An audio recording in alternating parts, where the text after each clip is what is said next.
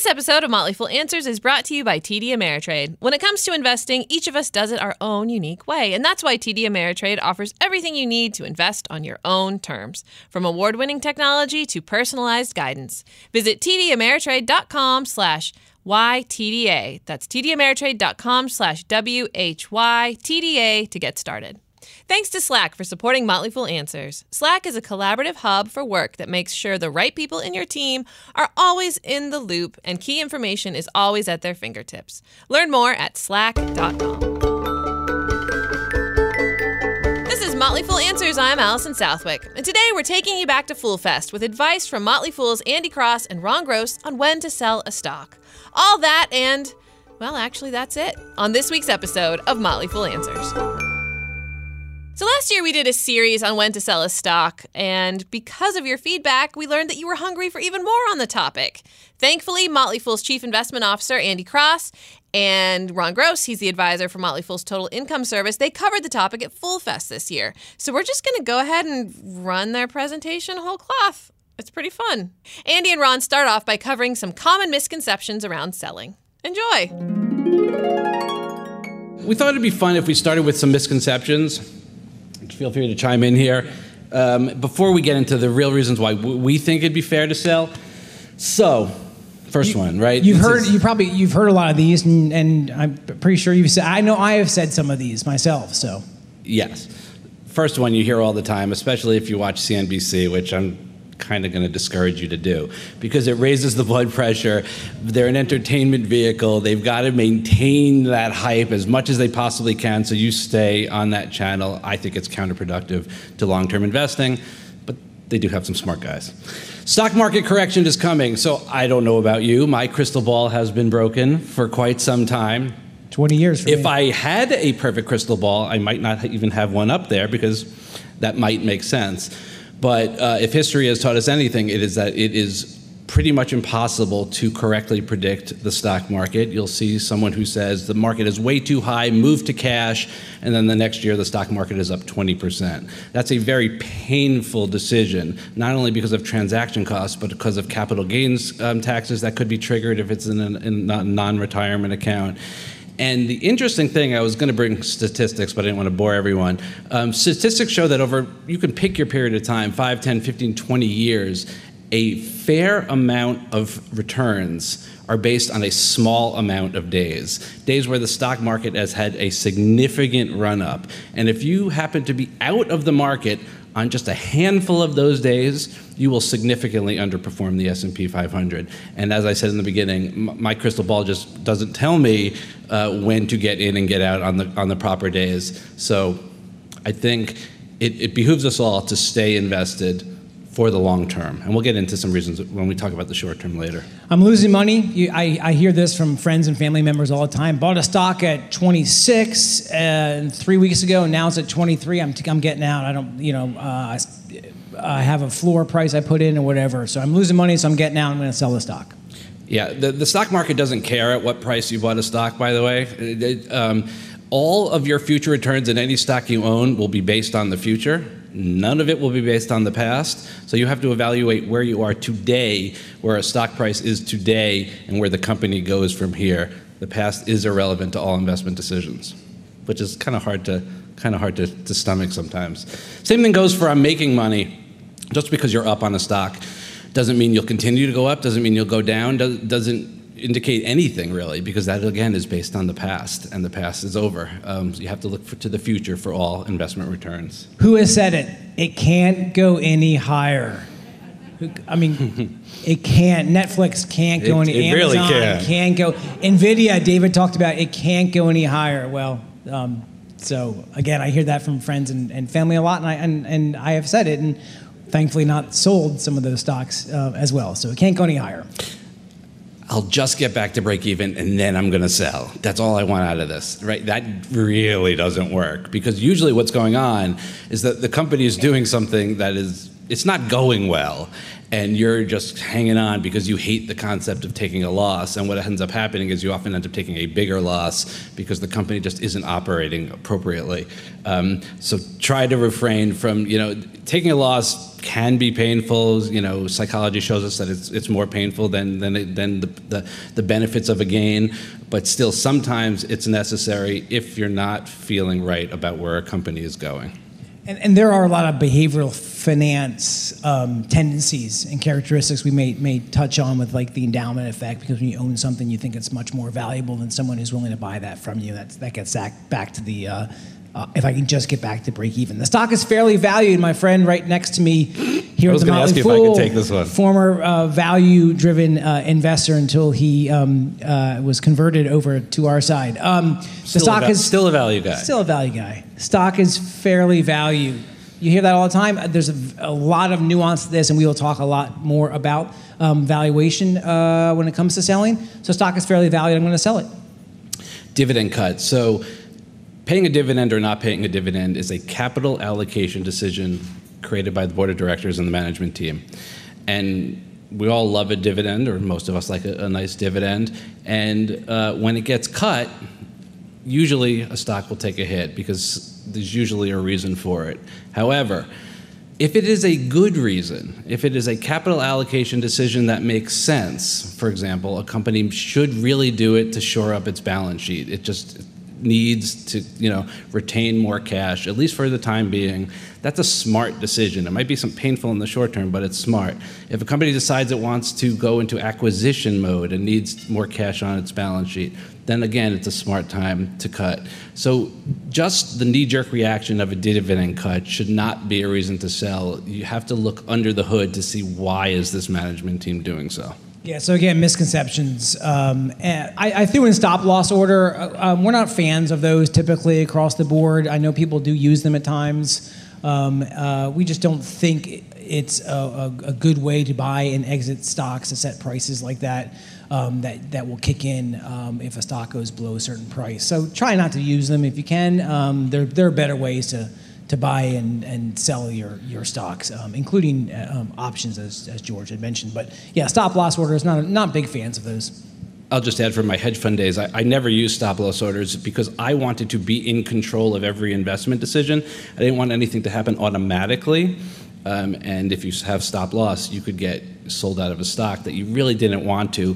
Very often, we'll see a headline come out in the morning stock will be down 10% before the market opens market opens down 10, 12%. By the time the conference call happens an hour later, stock has come back because it turns out it wasn't as bad as the headline indicated, and you get stop lost out of that company, and you're like, darn. I really shouldn't have sold that company. CRISPR Therapeutics. So. Anyone own CRISPR Therapeutics here from the port? I think that was down maybe 20% at some point. Well, at least last Today. night, if not, and now I think it's down 6% or maybe 8%. So one of my holdings, yes. Yeah. Oh yeah, that's right. You own CRISPR. I forgot. I do, yeah. yeah part of my eight company biotech basket. I recommend it. So the simple truth is you make more money buying and holding than you do buying and trading. These are old, these are foolish um, pieces of wisdom that we wanted just to reinforce because investors of all experience levels trade too frequently. I mentioned that if you buy right, selling kind of hopefully takes care of itself, meaning you don't have to worry about it so much if you have the right framework. 6x and 10y, we, it was a goal we set out for the partnership portfolio, trying to identify companies that have the real potential to earn six times their value. And over the next 10 years, that's about a 20% annualized uh, return. Multi baggers can be game changing, as we know, and it's really painful to sell out of a stock that comes on to do. To, to generate multi-bagger returns, as David had highlighted with NVIDIA, for those who lost patience and sold out of NVIDIA, um, it's just it, it, multi-baggers can really change your portfolio and your life. So don't so don't sell, or at least aim to sell very rarely. Support for Motley Fool Answers is brought to you by TD Ameritrade. Like the economy, investing can seem complicated, but it doesn't have to be. At TD Ameritrade, one of their financial consultants will take the time to learn about you and your most important goals, then provide a step-by-step plan to put you on track towards pursuing them. To schedule a complimentary goal planning session today, visit tdameritrade.com slash podcast. Thanks to Slack for supporting Motley Fool Answers. Slack is a collaboration hub for work, whatever work you do. With Slack, the right people in your team are kept in the loop and the information they need is always at their fingertips tips. Teamwork on Slack happens in channels, letting you organize conversations and information around projects, offices, and teams. And because everything you need to work is in one place, it's faster and easier to get things done. This podcast runs on Slack, whether we're sharing articles to mention on the show, posting photos of our latest postcards, or just plain reminding each other what still needs to happen to make this show every week. It's a surprising amount of stuff. also, GIFs. Lots and lots of, or should I say GIFs? Lots of GIFs, GIF reactions. So with Slack, your team, and certainly our team, is better connected. Slack, where work happens. Learn more at slack.com. That's slack.com. Sell, sell, sell, sell everything you stand for. Now, reason we're here, there is a big old but, and there are times to sell and reasons to sell, and we understand that. So let's get to it. All right, we've we've broken the reasons down into three buckets, and the first bucket is the fundamentals of the company. So, if the fundamentals of a company either have deteriorated or you believe they are going to deteriorate, it certainly is one reason to look at maybe not owning that company. This could be revenues declining, margins are declining, profit is either declining or now there's a loss at, a comp- uh, at the company. Um, any, any of those reasons that would indicate to you that profits could be coming down in the future, um, it may not be a company that, that you want to own competitive landscape, you know, obviously, if a new competitor comes into a marketplace, or if um, a existing competitor really uh, ends up having the upper hand, and you own a company that um, is not going to really be a market share grabber in the future, and market share is going to continue to deteriorate, deteriorate, deteriorate. Again, that will hit the fundamentals, that will hit profits, and again, may not be a company that, that you want to own platform shift um, threatens an investment is a really interesting one. Um, I, well, we were talking about Netflix as, a, as a, a good example of, of a, a, game changer. The cloud, in, in the, the cloud's been a platform shift as well too. That's just disrupted. I mean, look at IBM before they really started making a push. Oracle making a big push in the cloud, where before they were all on premise. So platform shifts like that are are, and the word is shift right. shifts. I got to remind myself shifts. Perhaps um, some of you have heard yeah. of Kodak. Um, yeah. There was a company that. Um, did not benefit did not from a shift. shift. Right, did not shift. Um, so these are these are typically big trending ideas, really game paradigm shifting trends um, that it would it would be good if we could all recognize. Sometimes we we recognize a little late, but still better better late than never.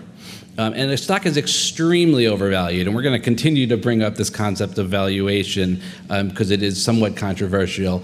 Uh, and I think it's fair to say we think it is appropriate if a company is really, really, and truly undervalued, such that the fundamentals, no matter what you do, you, it, they don't make sense in terms of where this stock is selling. Um, and in that case, probably from a foolish perspective, in that case alone, we would recommend selling based on valuation. Value investors like me get a little more dicey about it all, but that's really a foolish principle. Um, and even David Gardner would say perhaps that's not even correct. Um, because he loves the stock the most when Wall Street idiots like me are saying overvalued, overvalued, overvalued.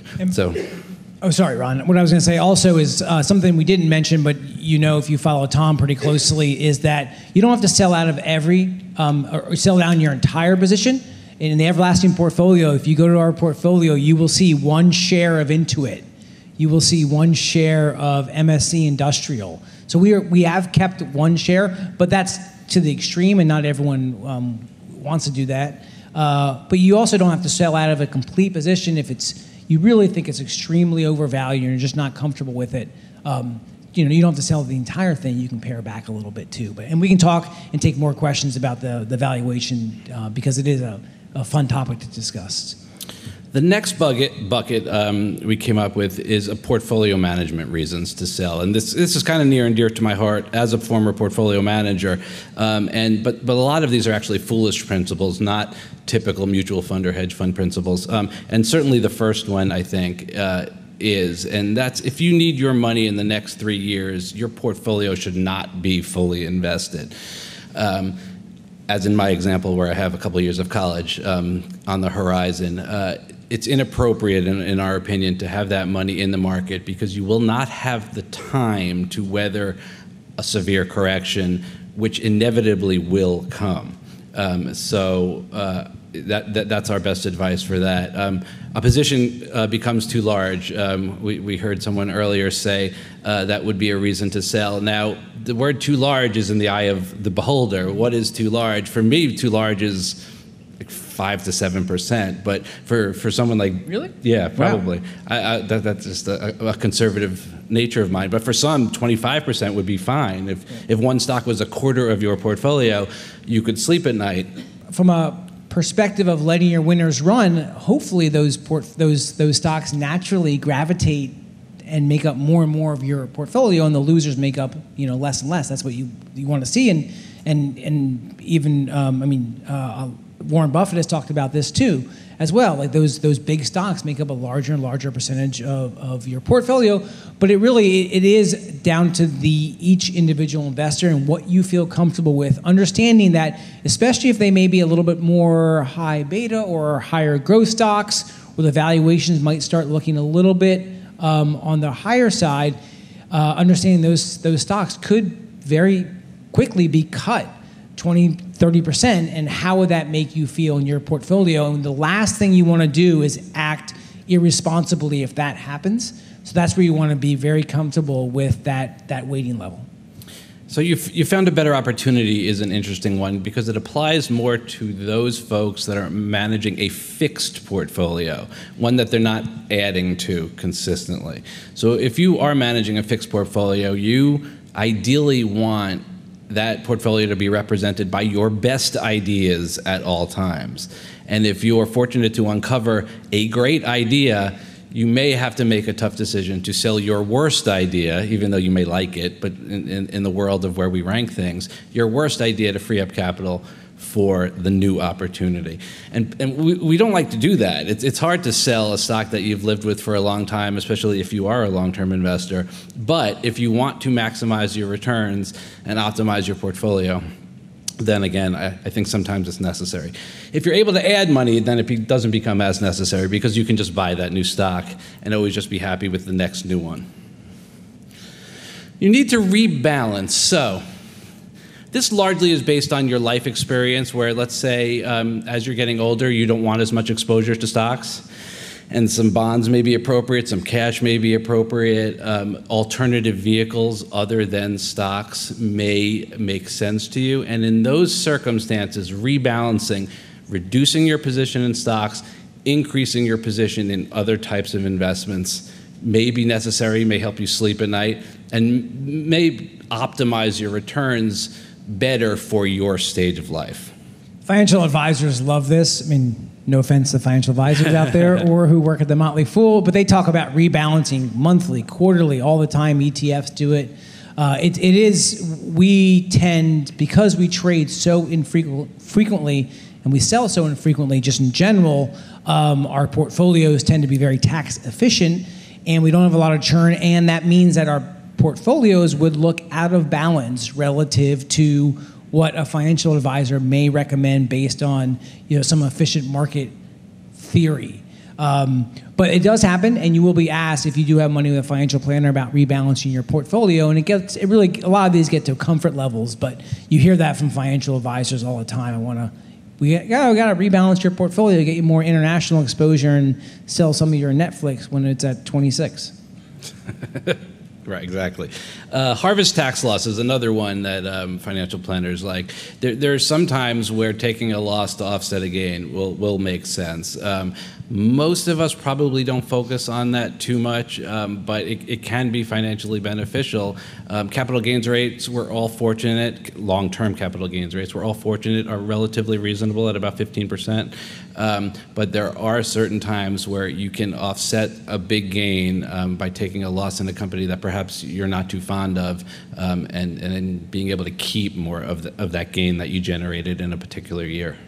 When to sell, psychology and life choices. So I mentioned a little bit about this. I mean, behavioral finance and how we interact with our investments and how we treat our investments um, and think about them. So big one here. You're losing you're losing sleep over the investment. I mentioned that earlier. Again, if it causes stress and meditation is not helping with that stress, or exercise, or eating lots of chocolate, whatever you choose to do. Um, if you're losing sleep, it's not worth it. And, I, I've been in that situation where I've had stocks um, that would qualify probably for some of the earlier ones from a valuation perspective that I didn't sell, um, and it actually ended up hurting our, our, our returns. Um, because the stock then underperformed, but I also didn't feel comfortable with it, so so I didn't really follow my my advice there too. Um, I should have I should have parted ways with that because I just I wasn't um, I literally was losing sleep over it, which is not good because That's- it's not it was- good. Yeah, well, because it was an investment for for, for you all. Uh, your, your ethics. Um, at the Motley Fool, we not we try not to put our ethics on to you through our recommendations because everyone is obviously different. Um, but I, I do encourage you to take your ethics and morality. Uh, into account when building your portfolio, and whether it's not being comfortable because you think Facebook m- may um, not be what you thought they were, or it's a tobacco stock, or it's a company involved in genetic engineering. Wh- whatever it is, um, I, I think it's perfectly reasonable to have your portfolio reflect your values. And David Gardner often says it should reflect uh, the, the world, uh, the best world that you can envision is what your portfolio should reflect. I don't say it as eloquently as, as he does, but that's, that's the gist. Um, so I think it's perfectly acceptable to take your own ethics into account. And if something at a company changes, it may be time to, to say goodbye. Uh, we invest to make money. I mean, uh, for for ourselves, our future, our, our families, and um, uh, to put to use. So, um, if you need that money to be put to use for some reason, family income situation has changed, um, uh, vacation plan. I mean, whatever it might be, buy a home, which is how I use a lot of mine uh, in the past uh, few years. Uh, if you need to use that money, you're going to have to sell some stocks. Even David Gardner did a few years ago and wrote a note to stock advisor members on why he was parting back, parting with some of his uh, investments because he he was um, uh, switching homes. So if you need to use the money, um, you need to most likely sometimes sell that stock. And the same goes for, Yeah. for being charitable, um, whether it's uh, giving money to family members or, or to charity, taking advantage of the, what is it, the $15,000 um, gift tax exclusion on an annual basis. Um, sometimes uh, it, it, it either becomes necessary or you desire to free up cash um, for charitable reasons or, or to pass on to the next generation, and, and that's, that's, a, that's a great reason uh, to sell as well. Let's talk about some fun, fun ones where there's kind of a gray area and it's debatable. And, and I like this first one because you'll often see in foolish literature, this is kind of one of the first ones. It says, We sell when our original thesis is busted. And I, I actually don't buy that because I think um, if a thesis has changed, all that means is that now it's a, a new investment, it's a different investment, and has to be reanalyzed in that vein. It shouldn't be an automatic reason to sell a stock. And let's quick example. Let's say you bought a company because you thought they were going to grow organically, meaning by itself, you know, five to ten percent over the next ten years. And then all of a sudden, the company announces it's going to go into acquisition mode and spend a decent amount of money and try to grow revenue 10 to 20 percent a year. So now your original thesis is busted. The company is now spending much more money than you thought. They're going to be making acquisitions, which is always dicey, but they're going to be growing much faster theoretically.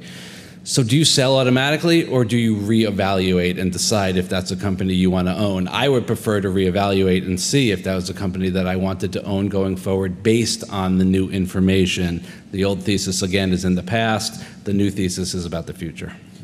Uh, the valuation is high, upside is limited. Um, again, getting back to valuation. So, very nuanced here. Um, uh, we love to let our, as much as we can, let our winners run. And um, as investors who tend to invest in um, exciting technology, consumer friendly stocks, those tend to trade at higher multiples of earnings and cash flows and revenues.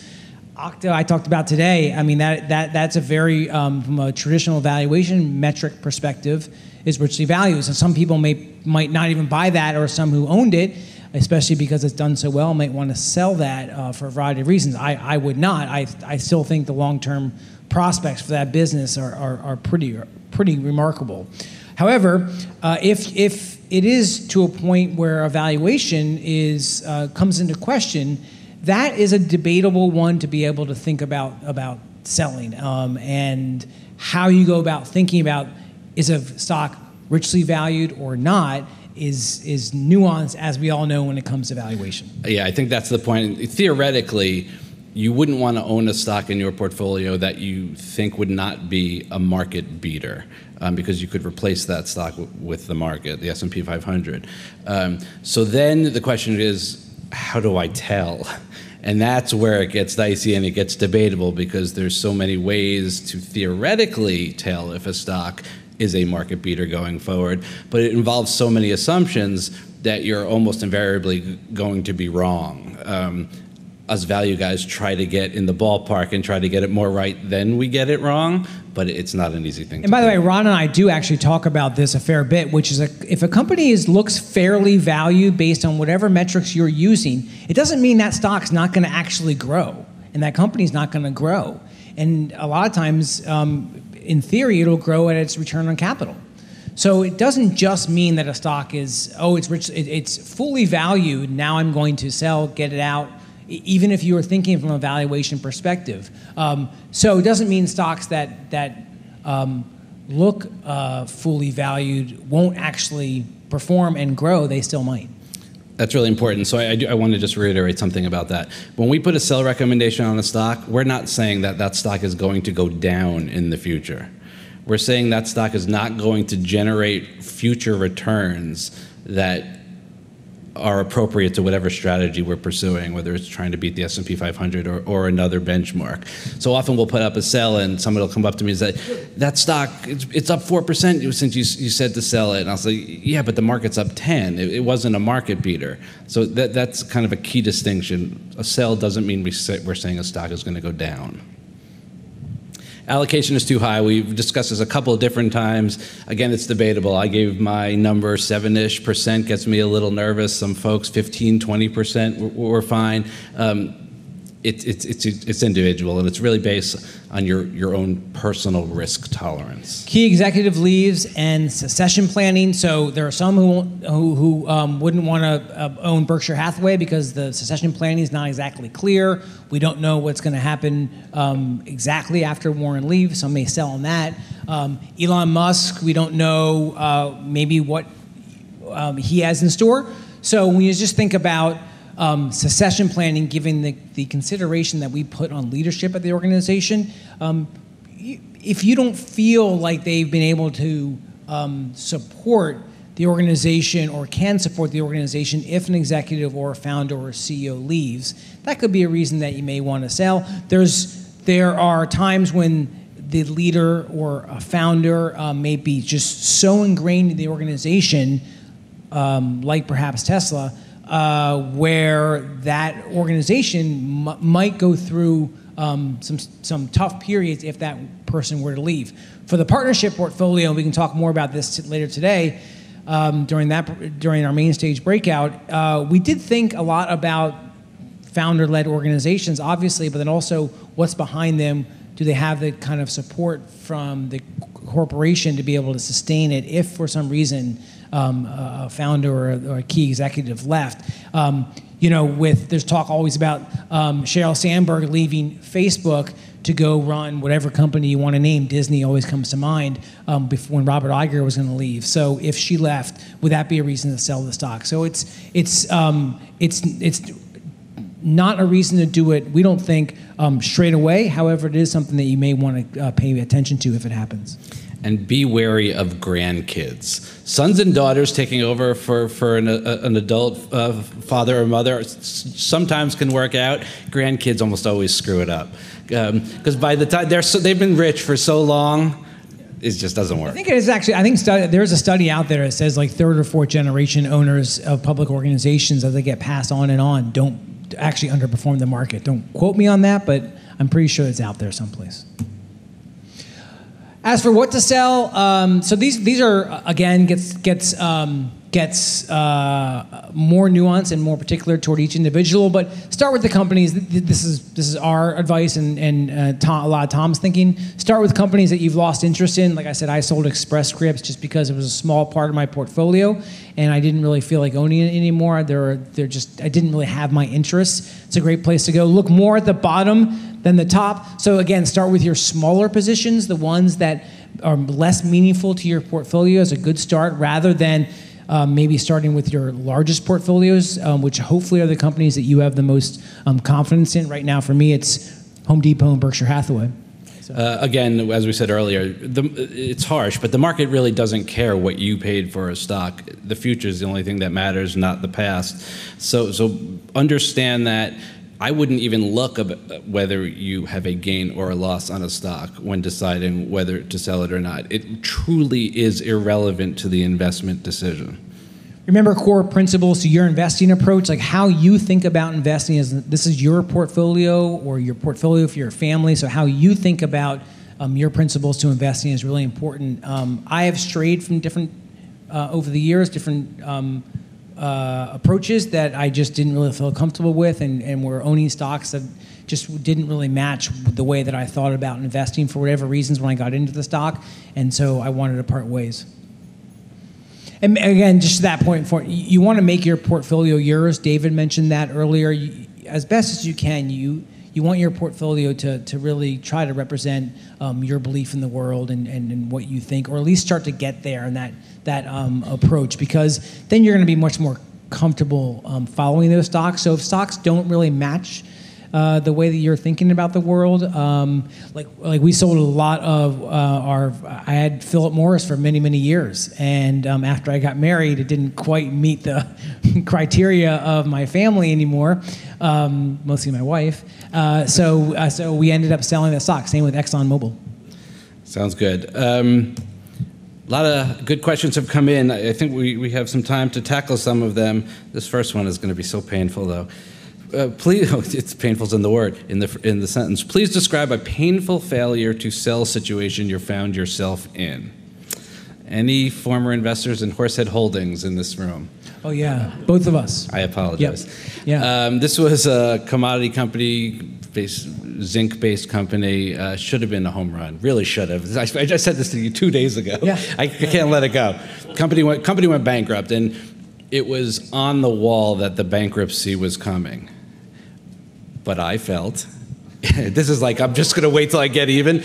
But I felt if they didn't go bankrupt, it was going to be a multi-bagger bagger, and I held on and I held on. Until, I mean, the stock was selling at 10 cents, and Rich Greifner over at Inside Value was like, "Hello, are you going to sell?" I'm like, "Nope, nope, nope." At this point, I don't need the 10 cents. You know, it's basically zero and I held, held on right in, right into into the garbage, and and there was a complete loss. Extremely painful.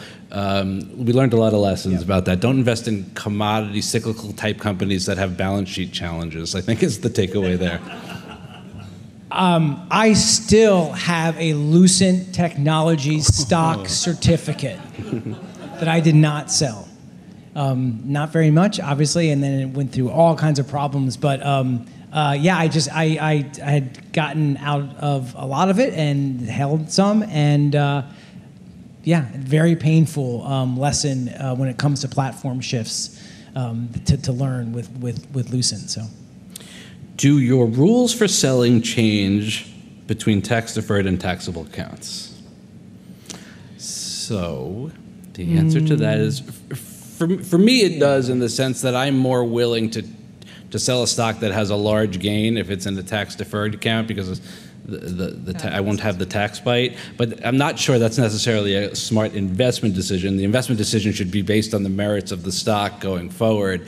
Um, but sometimes taxes can be factored into into that equation um, because. It, that is that is a loss of capital that you can factor in, but it gets a little bit kind of dicey there when you're when you're trying to decide whether you like a company for the long term and and your taxes come into to account. Yeah, I would think for me probably not as not a whole lot. Uh, there are some investments if you're looking for other ways to invest that capital that are um, when you're going to redeploy that capital that are better in uh, tax deferred accounts or not tax deferred accounts uh, with like MLPs, for example. But otherwise, n- not. I don't think a lot. To Ron, how has your investing change changed since becoming a fool? Capital F. You were a value investor and still are. What tools or ideas have you added or discarded since becoming a fool? Hmm. How much time you got? Um, And, and maybe maybe tailor it towards selling too. Okay, so I still am a value investor. I believe in valuation tools to help one make an, an, an, informed investment decision. But I always knew that I was notorious for selling a stock too soon. And I, quite frankly, I justified that by saying it just makes me feel better. But I left a lot of money on the table, and there are not a lot of multi baggers in my past because of that. Um, so, what I have learned to do is a little bit I haven't taken my value hat off. I've just put it askew a little bit, and I've and I've let really strong companies continue to generate returns and reinvest capital at, at high rates. And that over the years, I've gotten more comfortable doing that, even if my Excel spreadsheet tells me to be careful. There is a time when it becomes ridiculous or extremely overvalued where I, I, will, I will cut ties. And valuation is always a part of my process, but it's just a little bit less of part of the process that it used to be. Uh, is there a right amount of number of stocks one should have, uh, just in particular towards thinking about selling? And I was talking to a few members today about this, um, especially as we continue to um, introduce new stocks into our universe. We have a lot of stocks out there that we have active recommendations on. Um, again, it's very, it's, it's, it's really individually. We want to make sure you're diversified enough to hopefully be able to ride out some of the volatility, although stocks are very correlated these days, so that, that might not um, uh, quite work out. Um, we, want, we, we want all investors, uh, when they come into Stock Advisor, we really want to try to get them at least up to 15 stocks. Uh, then beyond that, it really starts to vary. Some of us own, uh, I think by last count, I had um, I think almost 60. Uh, if you throw in some of my kids' accounts, uh, and some have even more than that, uh, and some have fewer. So it gets to be a little bit personal. It is very personal, but I would definitely strive to get at least more than 15 into into into your account because that will hopefully give you a little bit of ballast. There, there's a question about, to me, if, if Tesla is extremely overvalued or not. The way I will answer this question is: does anybody listen to the radio show Motley Fool Money? We talk about Tesla a lot, and valuation comes comes up a lot. Um, so here's the thing: um, I don't own Tesla. I don't think I will own Tesla, and it's not necessarily because it's extremely overvalued or not. It's because I can't tell. Um, and the reason I can't tell is because I don't know what's gonna, what it's going to become. It's not a car company, it's not a battery company, it's an energy company. It's a lot of things. There's a lot of optionality. There's no profits. There will be profits. I, I just don't know. If I don't know, then it's called gambling to me. Um, so I choose to stay away.